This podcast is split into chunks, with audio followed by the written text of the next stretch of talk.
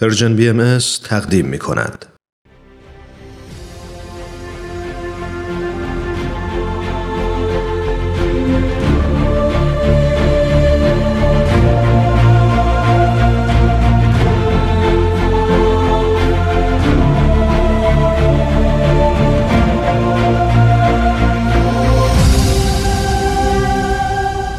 چشمه خورشید نگاهی به آثار حضرت باب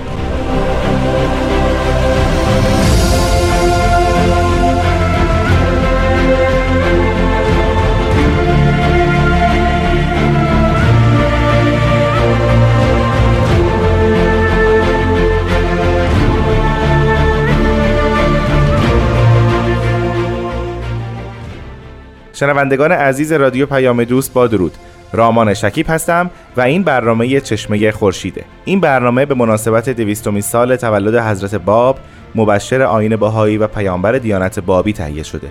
ما در این برنامه تلاش می‌کنیم به همراه استاد بهرام فرید آثار حضرت باب رو معرفی و بررسی کنیم و راجع به اونها بیشتر بدونیم. با ما همراه باشید.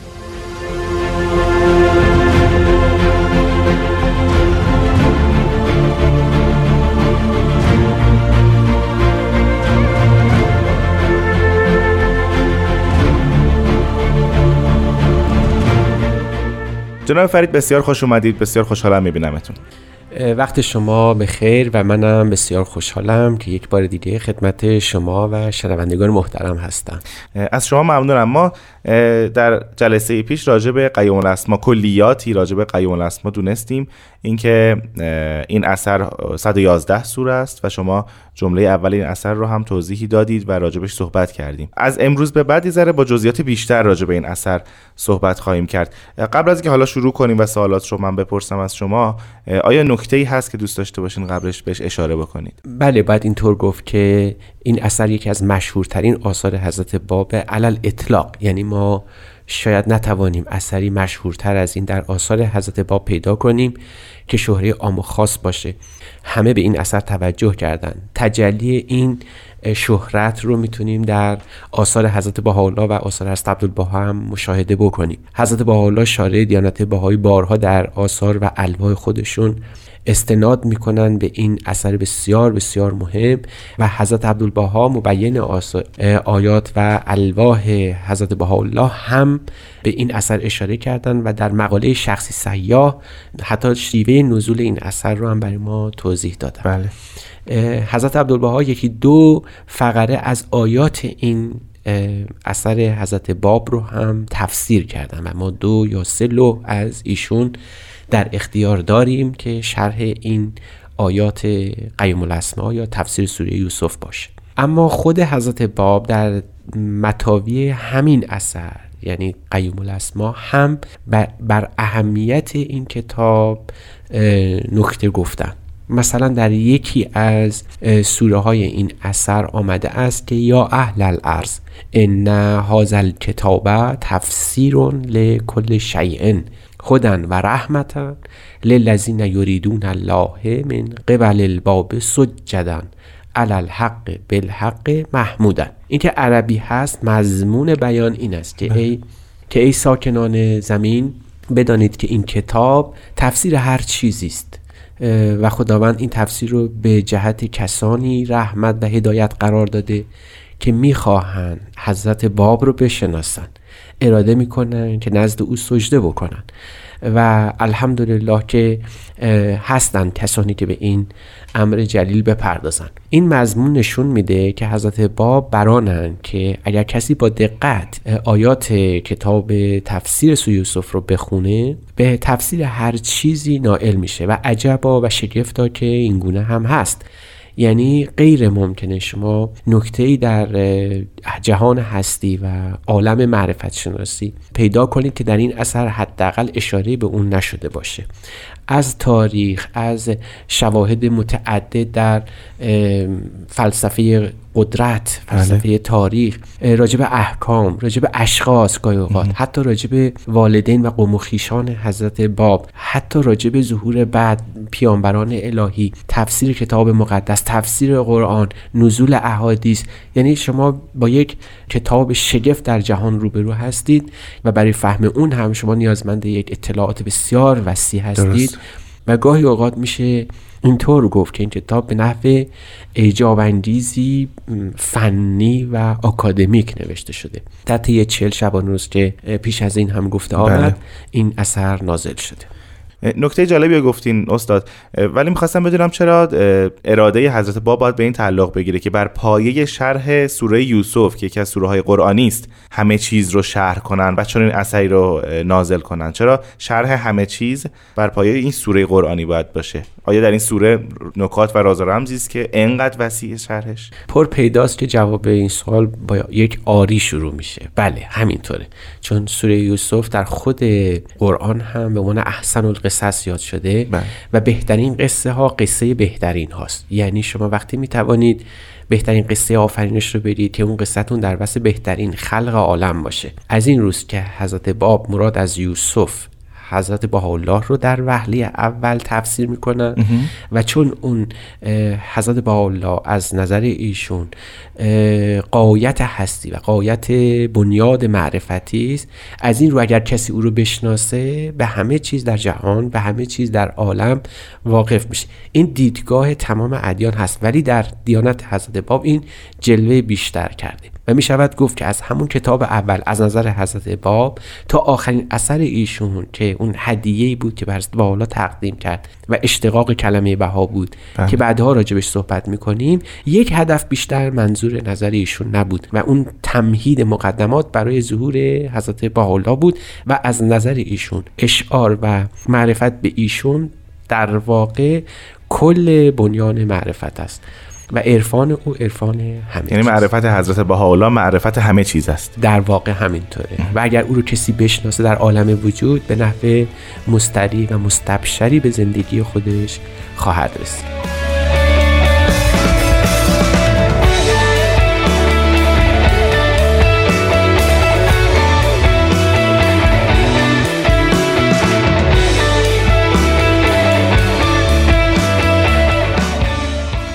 شنوندگان عزیز به برنامه چشمه خورشید گوش می‌دید که در اون راجع به قیوم الاسما صحبت می‌کنیم.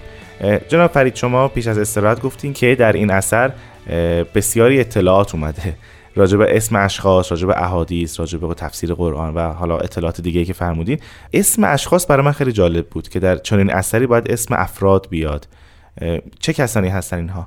البته پیدا کردن یه فهرست اعلام در این اثر کاملا ضروری است یعنی بعدها این اتفاق خواهد افتاد اما برای نمونه از میان پیامبران اولیای الهی و افراد خاص شاید یکی از افراد معاصر در زمان خود حضرت باب به نحو بارز جلوه می‌کنه در. یعنی شما وقتی این اثر رو می‌خونید یه دفعه متوجه میشید ایشون از یک فرد معاصر دارن یاد می‌کنن و اون به نحو عجیب و غریبی پدر جناب سید یحیی دارابی است که حدود دو سال بعد قرار است که ایشون به حضور حضرت باب برسه در شیراز و ایمان بیاره.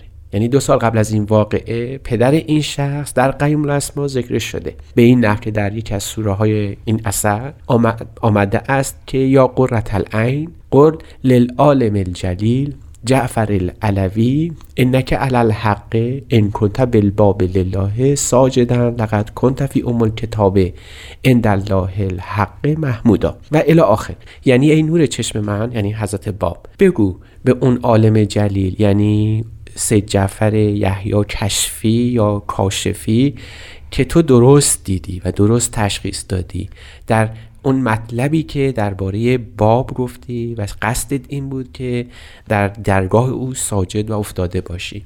تو مسیرت را درست شناختی. آیا ارتباطی بوده بین حضرت باب و ایشون؟ خب حالا جالب اینه که ما می‌دانیم که بعد از قیام الاسما وقتی ایشون سفر مکه رو تشریف می‌برن در همون کشتی هم مثل اینکه ایشون حاضر بوده.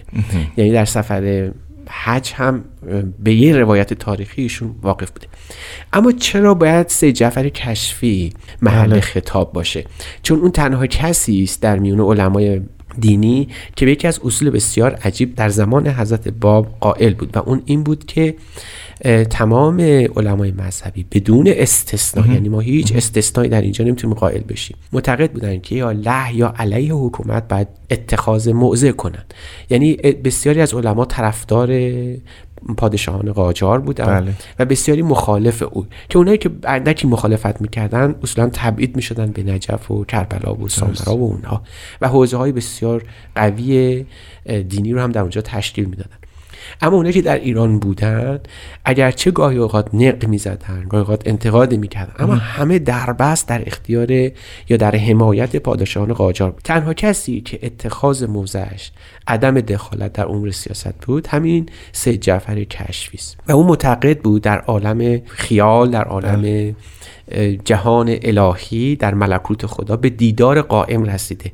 و این نکته بسیار جالبش یعنی او معتقد بود که به اینقدر از مقامات کشف و شهود رسیده که می‌تواند به دیدار قائم برسه. شاید در این اثر برای کسی که در زمان خود حضرت با مدعای ملاقات با امام زمان یا شهود در برابر امام زمان داشته این خطاب بسیار حیرت انگیزه که اگر تو بله. اون واقعی روحانی برای تو اتفاق افتاده پس اینک بعد او رو درست بشناسی. حتی خطاب هست که قل للعالم الجلیل جعفر العلوی انک الحقه اگر راست میگی اگر تو درست تشخیص داده ای بعد این باب رو این قائم آل محمد رو این حقیقت غیبی رو امروز در این جسد در این هیکل بشناسی تا پیش از اینکه فرزند او یعنی سید یحیی دارابی به ملاقات حضرت باب برسه آیا ارتباط دیگری هم بین حضرت باب و ایشون بوده؟ چون اینجا انگار مستقیم دارن خطاب قرار میدن.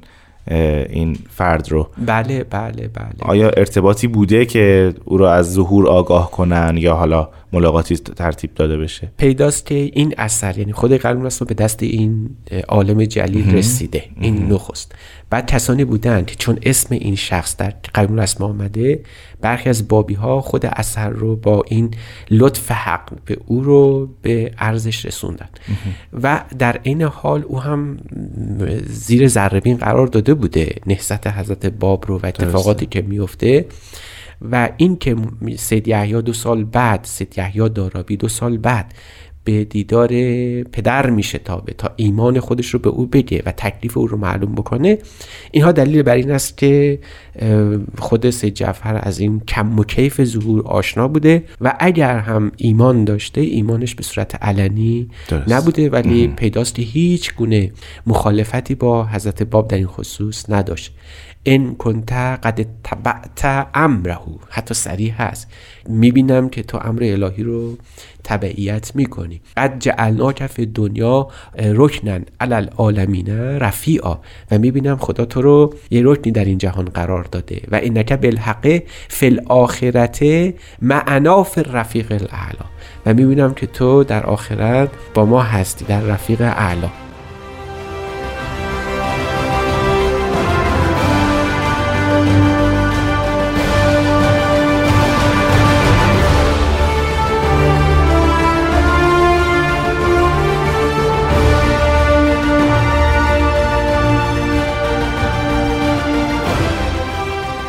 عزیزان شنونده به برنامه چشمه خورشید گوش می‌دید و ما در این قسمت راجع به شکل و محتوای قیوم الاسما صحبت می‌کنیم. جناب فرید پیش از این راجع به این صحبت کردیم که در قیوم الاسما راجع به سید جعفر کشفی حضرت باب صحبت کردن و او رو خطاب قرار دادن. یه اصطلاح یه عبارت جالبی شما پیش از استراحت خوندین از روی قیوم الاسما. بله. و اون رفیق اعلا بود. درسته. یه توضیحی راجع به این میدین یعنی چی در در عوالم روحانی در رفیق اعلا با ما خواهی بود؟ این چه معنی داره؟ این اصطلاح کاملا اصطلاح اسلامی است. و ریشه اون برای نخستین بار برمیگرده به زمان فوت حضرت محمد. حضرت محمد در آخرین کلمات خودش با جهان هستی و عالم بشریت اونگاه که در بستر مرگ افتاده بود آخرین کلام این است. با انگشتان مبارکشون اشاره به آسمان کردن و فرمودن و الی رفیق الاعلا.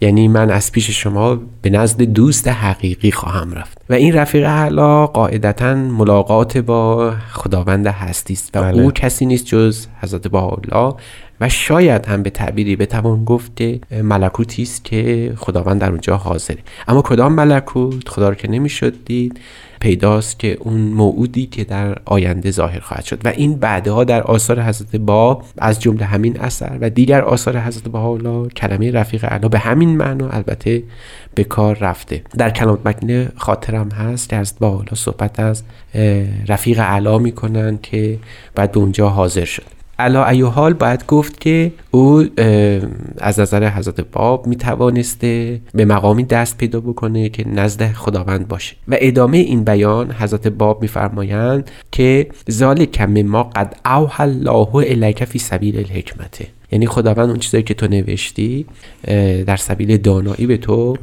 وحی کرده بود اینجا مراد از وحی یعنی الهامی است که خداوند بله. به او فرستاده و گفتنی است که او کتابی هم در این خصوص که کشفیات او رو نشون میده نوشته اگر اجازه بدید بقیه صحبت های مربوط به سید جعفر کشفی رو در تفسیر سوره کوثر برنامه های دیگر ادامه بدیم. بله حتما. ما می‌خواستیم اینجا بگیم که مثلا به نحو عجیبی حضرت باب از شخصی شخص معاصری در زمان خودشون یاد کردن. خب من سوالات دیگه هم داشتم که شما گفتی در ادامه راجبه این شخص صحبت خواهیم کرد بله. پس بریم سراغ افراد دیگه دیگه چه کسایی اسمشون اومده در این اثر باز میشه گفت که یکی از استثناءات جهان نبوت جهان مظهریت حضرت باب هستن در همین قضیه که کلی پیامبران از منصوبان خودشون مثل والدین فرزندان یادی بله. نکردن اما حضرت باب در همین اولین اثر خودشون از این طبقه یعنی منصوبان و متعلقین خودشون یاد کردن. در یکی از آیات این اثر در شن مناجات راجع به پدرشون صحبت کردن. اللهم ربنا ان ابی قد مات بالحق ولم یرنی علی الکلمت الاکبر. یعنی پدر من در ایام کودکی فوت کرد بله. و من رو ندید و به وفات رسید. فالهمه یا مولایی امری فی مقعده مع ملائکت العرش. مثل اینکه از خدا می‌خوان که انشاءالله در مقعد الهی در جایگاه ابدی با ملائکه عرش الهی محشور و معنوس بله. باش. وکتب اسمه مع الذین نکانو فی قسطاس ذکره یعنی از خدا می‌خوان که پدر و مادر او در زمره مؤمنان به خداوند قرار بگیره. و این نکته خیلی جذابه. یعنی فرزندی باشه که پدر خودش رو ندیده باشه. ولی اولین اثر الهی رو به اینکه این پدر انشاءالله مغفور و معفوف قرار بگیره قرار میده. و این فوقالعاده زیباست. و این شاید یکی از ویژگی های ظهور حضرت بهاءالله و حضرت باب یعنی به این معنا یکی از ویژگی های دیانت باهایی این است که اگر شخصی مؤمن بشه پدر و مادر او مورد عفو و مغفرت الهی قرار می‌گیرند به شرط اینکه البته معاند یا قاتل احبای الهی نباشه بله. و این خیلی در ادیان این البته بی سابقه است و در این حال اهمیت مقام والدین رو هم نشون بله تکریم والدین.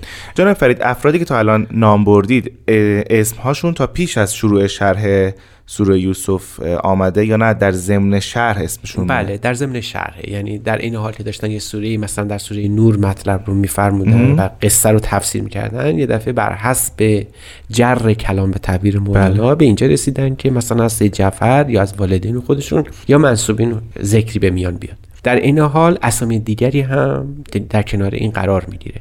یعنی ممکنه که اسم شخص خاصی مثلا فرض بفرمایید یکی از مؤمنان اول من آمن در این اثر ذکرش آمده بله. یا بقیه مؤمنان یا حتی به صورت عام یعنی یا اهل الشرق و الغرب. یعنی حضرت با فقط مخاطبشون یه تعدادی از افرادی که در کنار خودشون بودن نبوده و سعی کردن که جهان رو مورد خطاب قرار بدن. محازا نکته این است که تمام این افراد در ضمن اثر یاد شدن و بر حسب موقعیت خاصی که این موقعیت خاص هم در تشخیص ما نیست و این نکته جذابشه. یعنی مثل اینکه در علم الهی این موقعیت خاص فراهم آمده که ذکری از اونها بشه. درست. برای اینکه منظورم رو روشن بکنم این است که چون ایشون در ضمن برخی از سوره به نزول احکام پرداختن و یکی از احکام اطاعت والدینه و اون رو توضیح می‌دادن یه دفعه وارد بحث یادی از پدرشون پدر و مادر کردن. بله به همین خیلی ممنونم از شما استاد که این هفته هم ما رو همراهی کردید. ما در هفته آینده بیشتر راجع به قیوم الاسما صحبت می‌کنیم. تا هفته آینده خدا نگهدار.